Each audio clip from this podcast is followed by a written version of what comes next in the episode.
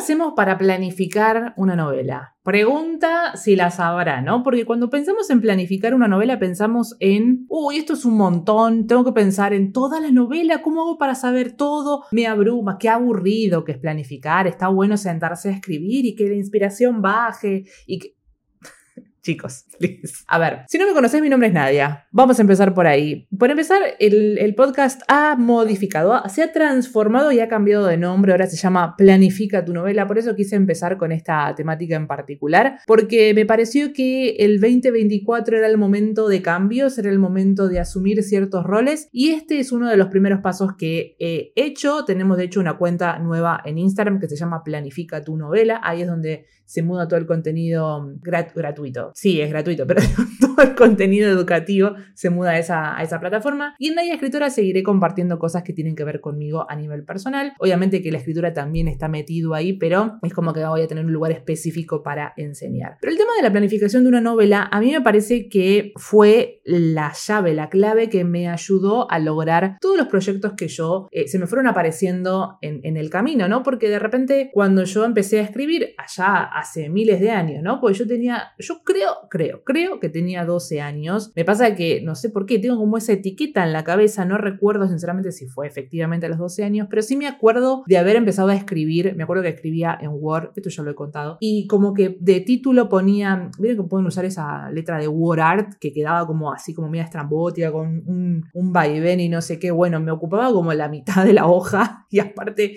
abajo ponía esta historia continuará, o sea que quedaba como que escribía no sé, 100, 100 palabras más o menos, pero no importa. La cuestión es que yo había empezado a escribir en ese momento, ¿no? Y cuando a mí me picó el bichito de la escritura y me senté a escribir, yo me senté a escribir como me salía. Tenía la idea en la cabeza, me sentaba tiki tiki tiki, me puse a escribir y así fue como fue saliendo. El tema es que llegó un punto en el que la inspiración sola no me sostenía. A ver, cuando yo era más chica, obviamente las obligaciones eran otras y si bien tenía que ir a la escuela y tenía que estudiar y tenía que hacer tarea, había más tiempo para dedicarle a este hobby. Entonces, en ese momento era, era gracioso, era algo divertido, sentarme a escribir y bueno, jugar. De eso se trataba en realidad, jugar un poco. Cuando fui creciendo un poco más y ya eran los cuentitos, esas historias cortitas que yo hacía ya no era lo que yo quería escribir y me, me, lancé a escribir más novelas, me daba cuenta que ya era un poco más pesado escribir eso, no era como ya todo así, campos verdes, divinos, flores, estrellas, sentarme a escribir algo porque mm, como que requería un poquito más de mí.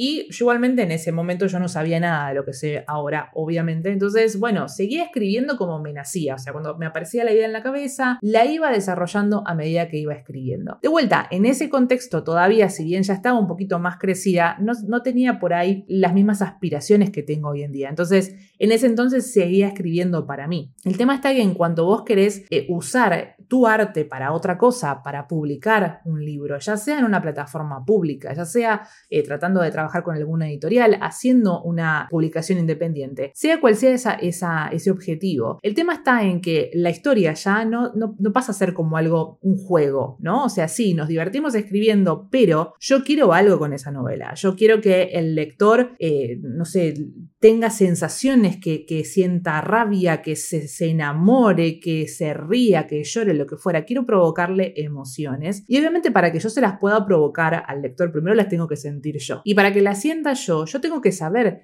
cuál es la profundidad que tiene mi historia. Y acá me, di cuenta que lo que yo estaba escribiendo estaba bien para la edad que tenía y para el objetivo que yo estaba teniendo en ese momento, pero no alcanzaba. O sea que me ponía a pensar en los personajes no era algo como para tener en cuenta y cuando fui creciendo me di cuenta que los personajes en realidad eran la clave de la historia. Los personajes, los personajes no pueden faltar. Los personajes, la, en realidad la parte psicológica del personaje no puede faltar porque una historia se trata de esa transformación, se trata de lo que siente el protagonista, lo que está viviendo, lo que le va contando al lector.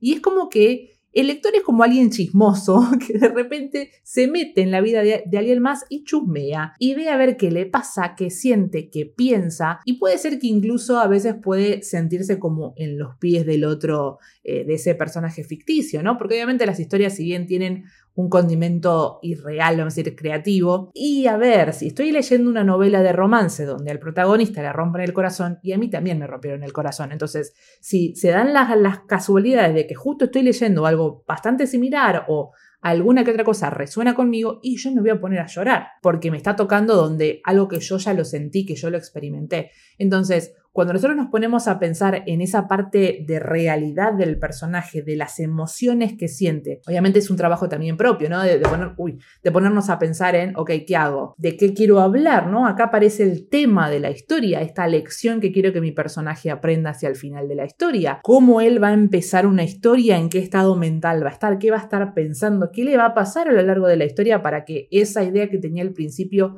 como medio que se vaya mm, como transformando, vamos a decir, hacia el final, qué es lo que va a aprender al final de la historia o no va a aprender nada. El tema acá es eso, ¿no? Es, ponernos a pensar en, en, qué es esa historia realmente que queremos contar. Y ahí me empezó a pasar que hubo una historia en particular, que fue la que yo ya les he compartido, Esperen que mis vecinos están ahí rompiendo las bolas. Ahí volvemos. ¿Ya está? Lo que estaba contando era esta historia que en su momento a mí me pasó de haberme dado la cabeza contra la pared. Porque estaba trabajando en una historia que era un género nuevo.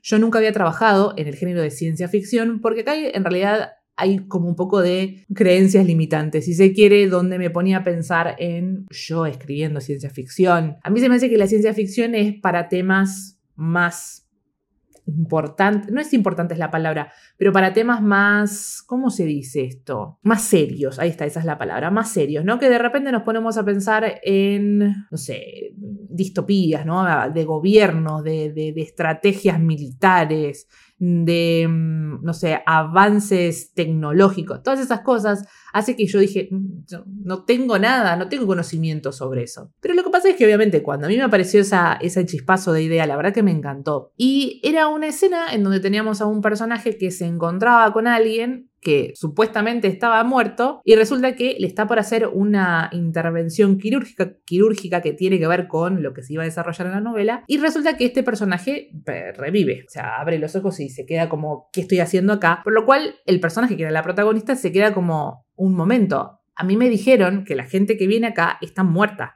porque esta persona está viva. Y después se da toda una cuestión como medio, si se quiere, un poco política. De hecho, en un momento alguien me comentó, porque eso yo lo había publicado en Facebook, en su momento había publicado como esa, esa escena, y alguien me dijo, ay, no te tenía esa beta política, y que yo dije, yo jamás pensé de esa manera, ¿no? Pero la historia tenía que ver con eso, ¿no? Obviamente con algo que el gobierno estaba, estaba mm, mintiéndole a la población. Bueno, la cuestión es que a mí me entusiasmó mucho esa historia y empecé a escribirla, ¿no? Empecé a escribirla y como a mí siempre me gusta complicar las cosas, la empecé a hacer cada vez más compleja.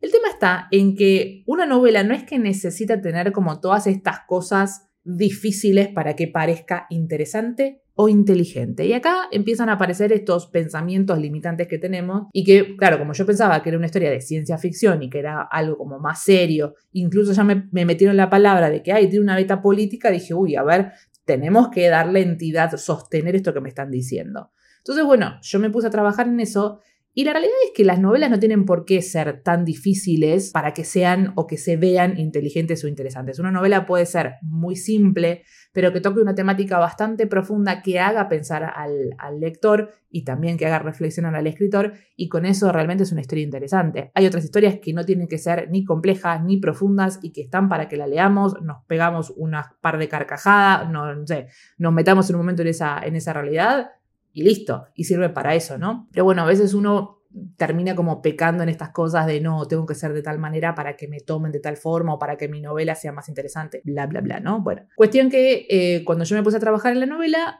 llegué al final y había como dos tres. Había tres puntos de vista en la novela. Eh, se, desdibujaba, por incluso había una parte en donde había como otro lugar que tenía que ver obviamente con lo que estaba pasando, pero era otro lugar, ¿no? No era en el pueblo, digamos, donde yo lo estaba narrando. Entonces ya había como otros personajes incluso de ese otro lugar. Bueno, se me complejizó un poco el tema. Y me empezó a pasar que yo veía que había momentos importantes en la novela que pasaban muy seguidos. Era como uno al lado del otro. Y claro, ¿qué pasa? No es que se trate de que una novela tiene que ser pum, pum, pum, como que constantemente estén pasando cosas, porque si no, mantenemos al lector en un estado constante de alerta. O sea, porque, uy, pasa esto, uy, pasa lo otro. Entonces, en un momento, todo eso se evidencia igual. No es que tiene como un pico de, ¡Ah! no puedo creer lo que pasó, hay un, como que voy bajando y un poco una meseta y vuelvo a subir. No, si está constantemente ahí arriba, ya deja, o sea, deja de tener gracia lo que está pasando. Y eso fue lo que me había pasado. Todos los eventos que yo estaba contando era como, uy, están demasiado juntos en esto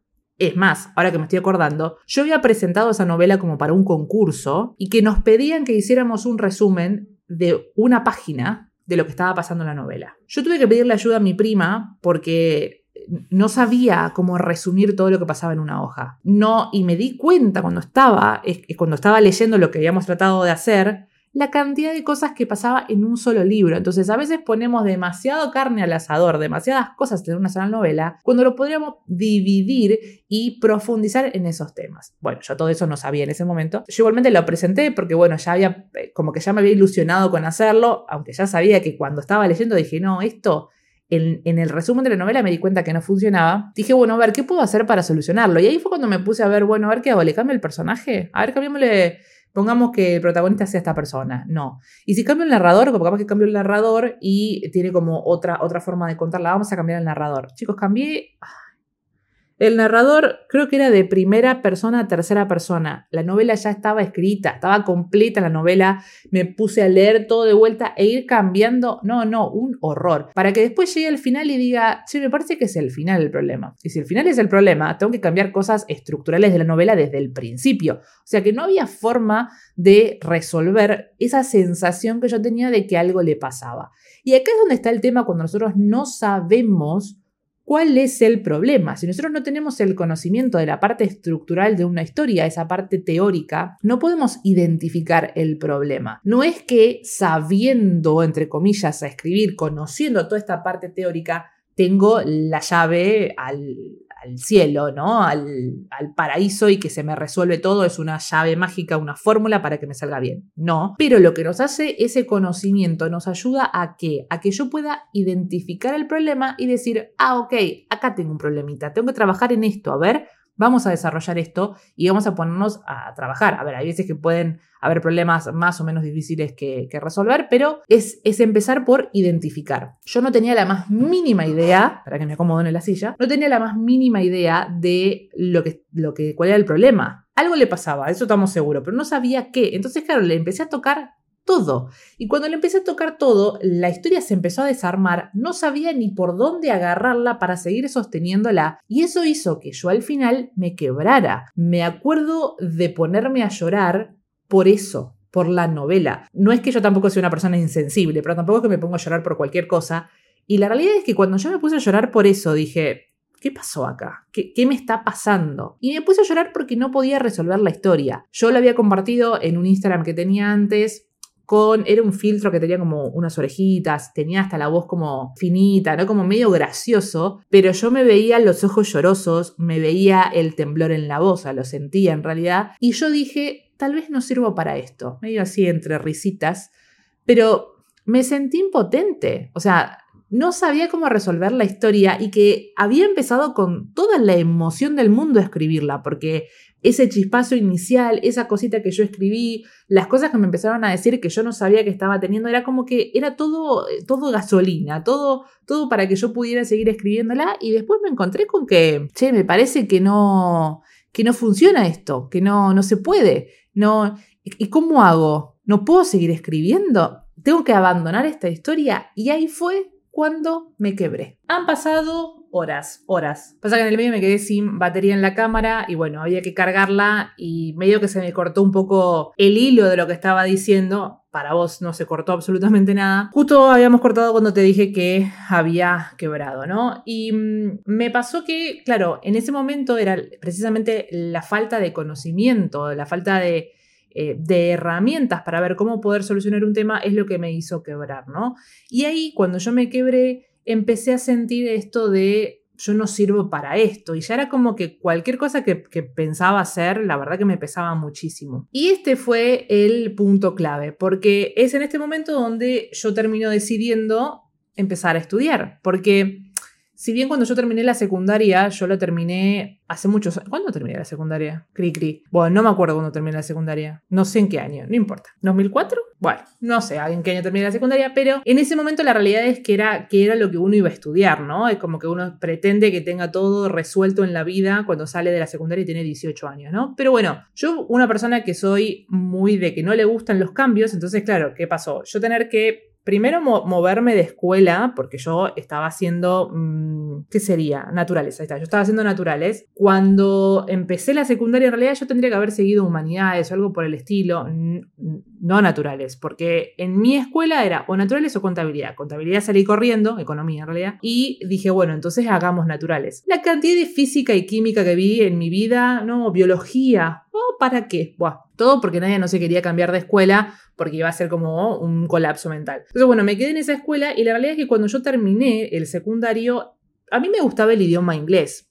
Por eso seguí traductorado, pero tampoco era como que decía, wow, quiero trabajar de eso. Lo mismo me pasaba con el tema de los libros, o sea, yo no quería seguir letras, o sea, yo quería escribir. Obviamente que seguir la carrera de letras me iba a dar herramientas, pero como que se yo quería escribir las novelas, punto, no tan, no tan difícil. Fui por lo más simple, que fue traductorado, pero traductorado legal, porque en realidad la uva que me quedaba dentro de todo más cerca de mi casa, todas las decisiones mejores tomé en mi vida. La uva que me quedaba más cerca de casa porque seguir letras era, había que ir a la uva que estaba en Puan, que me quedaba en la loma del ojete, entonces terminé yendo a lo que me quedaba dentro de todo más, más cerca. Me meto en traductorado legal, Hice todas las, materias que pude en abogacía, nunca pude entrar a la parte, digamos, de, inglés de la facultad, así que seguí por la carrera de abogacía y me recibí.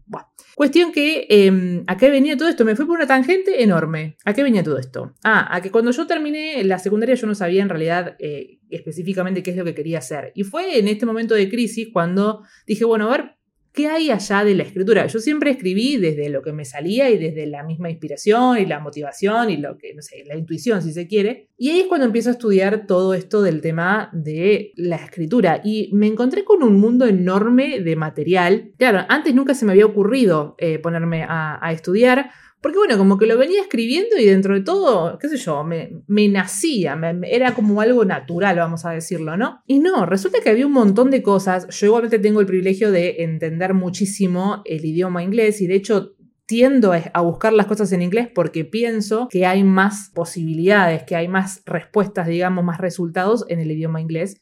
Entonces, claro, leí un montón de libros que era como cuando yo lo leía, era como, claro, es cierto, mira esto, mira el otro, era como que todas las piezas que estaban sueltas y que yo más o menos las iba haciendo medio intuitiva, el hecho de conocerlas me dio a mí una luz que antes no tenía y una seguridad en, ah, mira, claro, si yo hago esto, si yo hago lo otro, entonces cuando empecé a estudiar la parte teórica, a mí me abrió un mundo de posibilidades y ahí entró la Nadia Mapa, ¿no? Porque yo al principio era una escritora brújula que escribía cuando tenía ganas y mm, me encontré con una nueva metodología de trabajo, ¿no? Porque yo ahora podía pensar mi novela con anticipación, podía jugar en ese momento en qué quiero que sea mi personaje, dónde quiero quiero que pase esto, qué pasa si lo pongo acá, allá, digamos, jugar con todo eso y tener un plan que para que cuando yo me sienta a escribir, haga eso, escriba.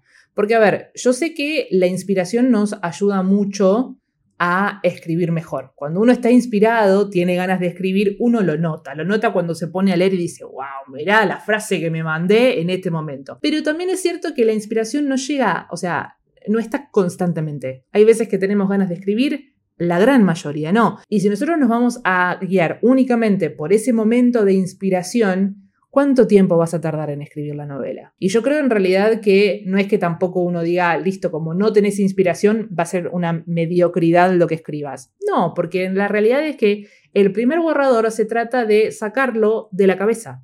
En la cabeza tenemos una idea, incluso aunque esté planificada, sigue siendo una idea planificada, pero es una idea al fin. Y es realmente cuando está en el papel, cuando nos damos cuenta de qué es lo que estamos hablando. Y ahí en el papel es donde empieza realmente el trabajo, en decir, bueno, ok, Ahora que ya sabemos que es esto lo que voy a trabajar, veamos. ¿Cómo se nota el personaje? ¿Lo escribí bien acá? ¿Lo describí bien acá? ¿Qué es esta parte de la, de la trama que quedó como media lenta? ¿Qué tengo que sumarle? ¿Qué tengo que agregar? Y cosas así. Y ahí es cuando realmente uno se pone a trabajar también en la novela. Entonces es como que para mí esperar la inspiración realmente era una pérdida de tiempo y también de talento, porque siento que en realidad uno va aprendiendo a medida que sigue escribiendo, a medida que sigue cometiendo errores también, porque es algo que uno no es que porque sabe no, no, va, a, no va a cometer errores. Y en realidad agradezcamos en realidad los errores porque son los que nos ayudan realmente a crecer. Y bueno, empecé a trabajar en las planificaciones de mi novela y me di cuenta que me ayudaba muchísimo. Yo porque particularmente soy una persona que le gusta mucho organizarse, le gusta tener, de hecho yo uso muchísimo el calendario de Google, yo lo he dicho en varias oportunidades, si no está en el calendario no sucede y es porque para mí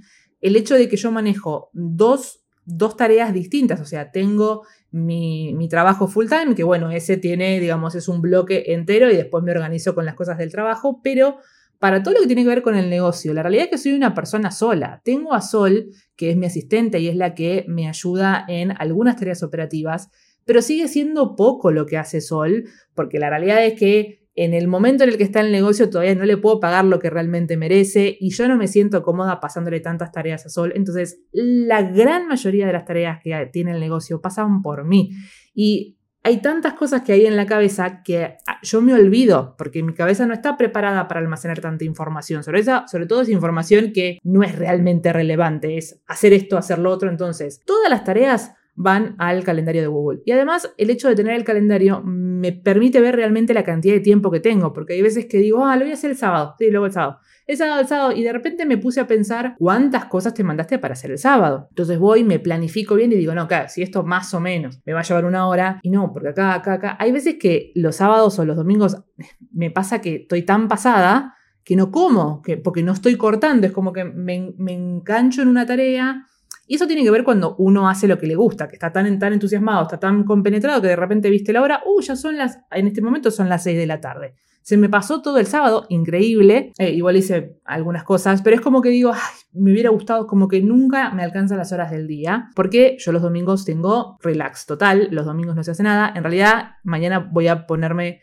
a trabajar en mi novela, porque eso no lo pude hacer hoy, pero bueno. La cuestión es que haber aprendido toda la parte de planificación a mí me ayudó a esa claridad que necesitaba para poder relajarme y decir, bueno, ok, como yo ya tengo todo planificado la novela porque ya trabajé en esa planificación, jugué con todos los elementos, veo y digo, ok, me gusta, me siento cómoda, ya sé por dónde empieza, por dónde pasa y por dónde termina, cuando yo me pongo a organizar cuándo la escribo, yo ya tengo definido cuántos capítulos son, qué va en cada capítulo, entonces a mí me gusta escribir por capítulo, eh, yo pongo como más o menos una meta de, no sé, 2.000 palabras por capítulo, más o menos, pero es un número X. Pero una vez que yo tengo eso, lo que hago es, bueno, yo sé que más o menos una hora puedo trabajar en escribir una novela. Más o menos, o sea, un capítulo podría escribirlo en una hora tranquilamente. Por ahí hay veces que obviamente depende, un día puede estar mejor, mejor o peor, lo que fuera, eso se va viendo en el momento, pero cuando yo organizo, lo que yo hago es a la mañana me pongo una hora y pongo, hoy escribo capítulo 1, mañana capítulo 2, pasado capítulo 3.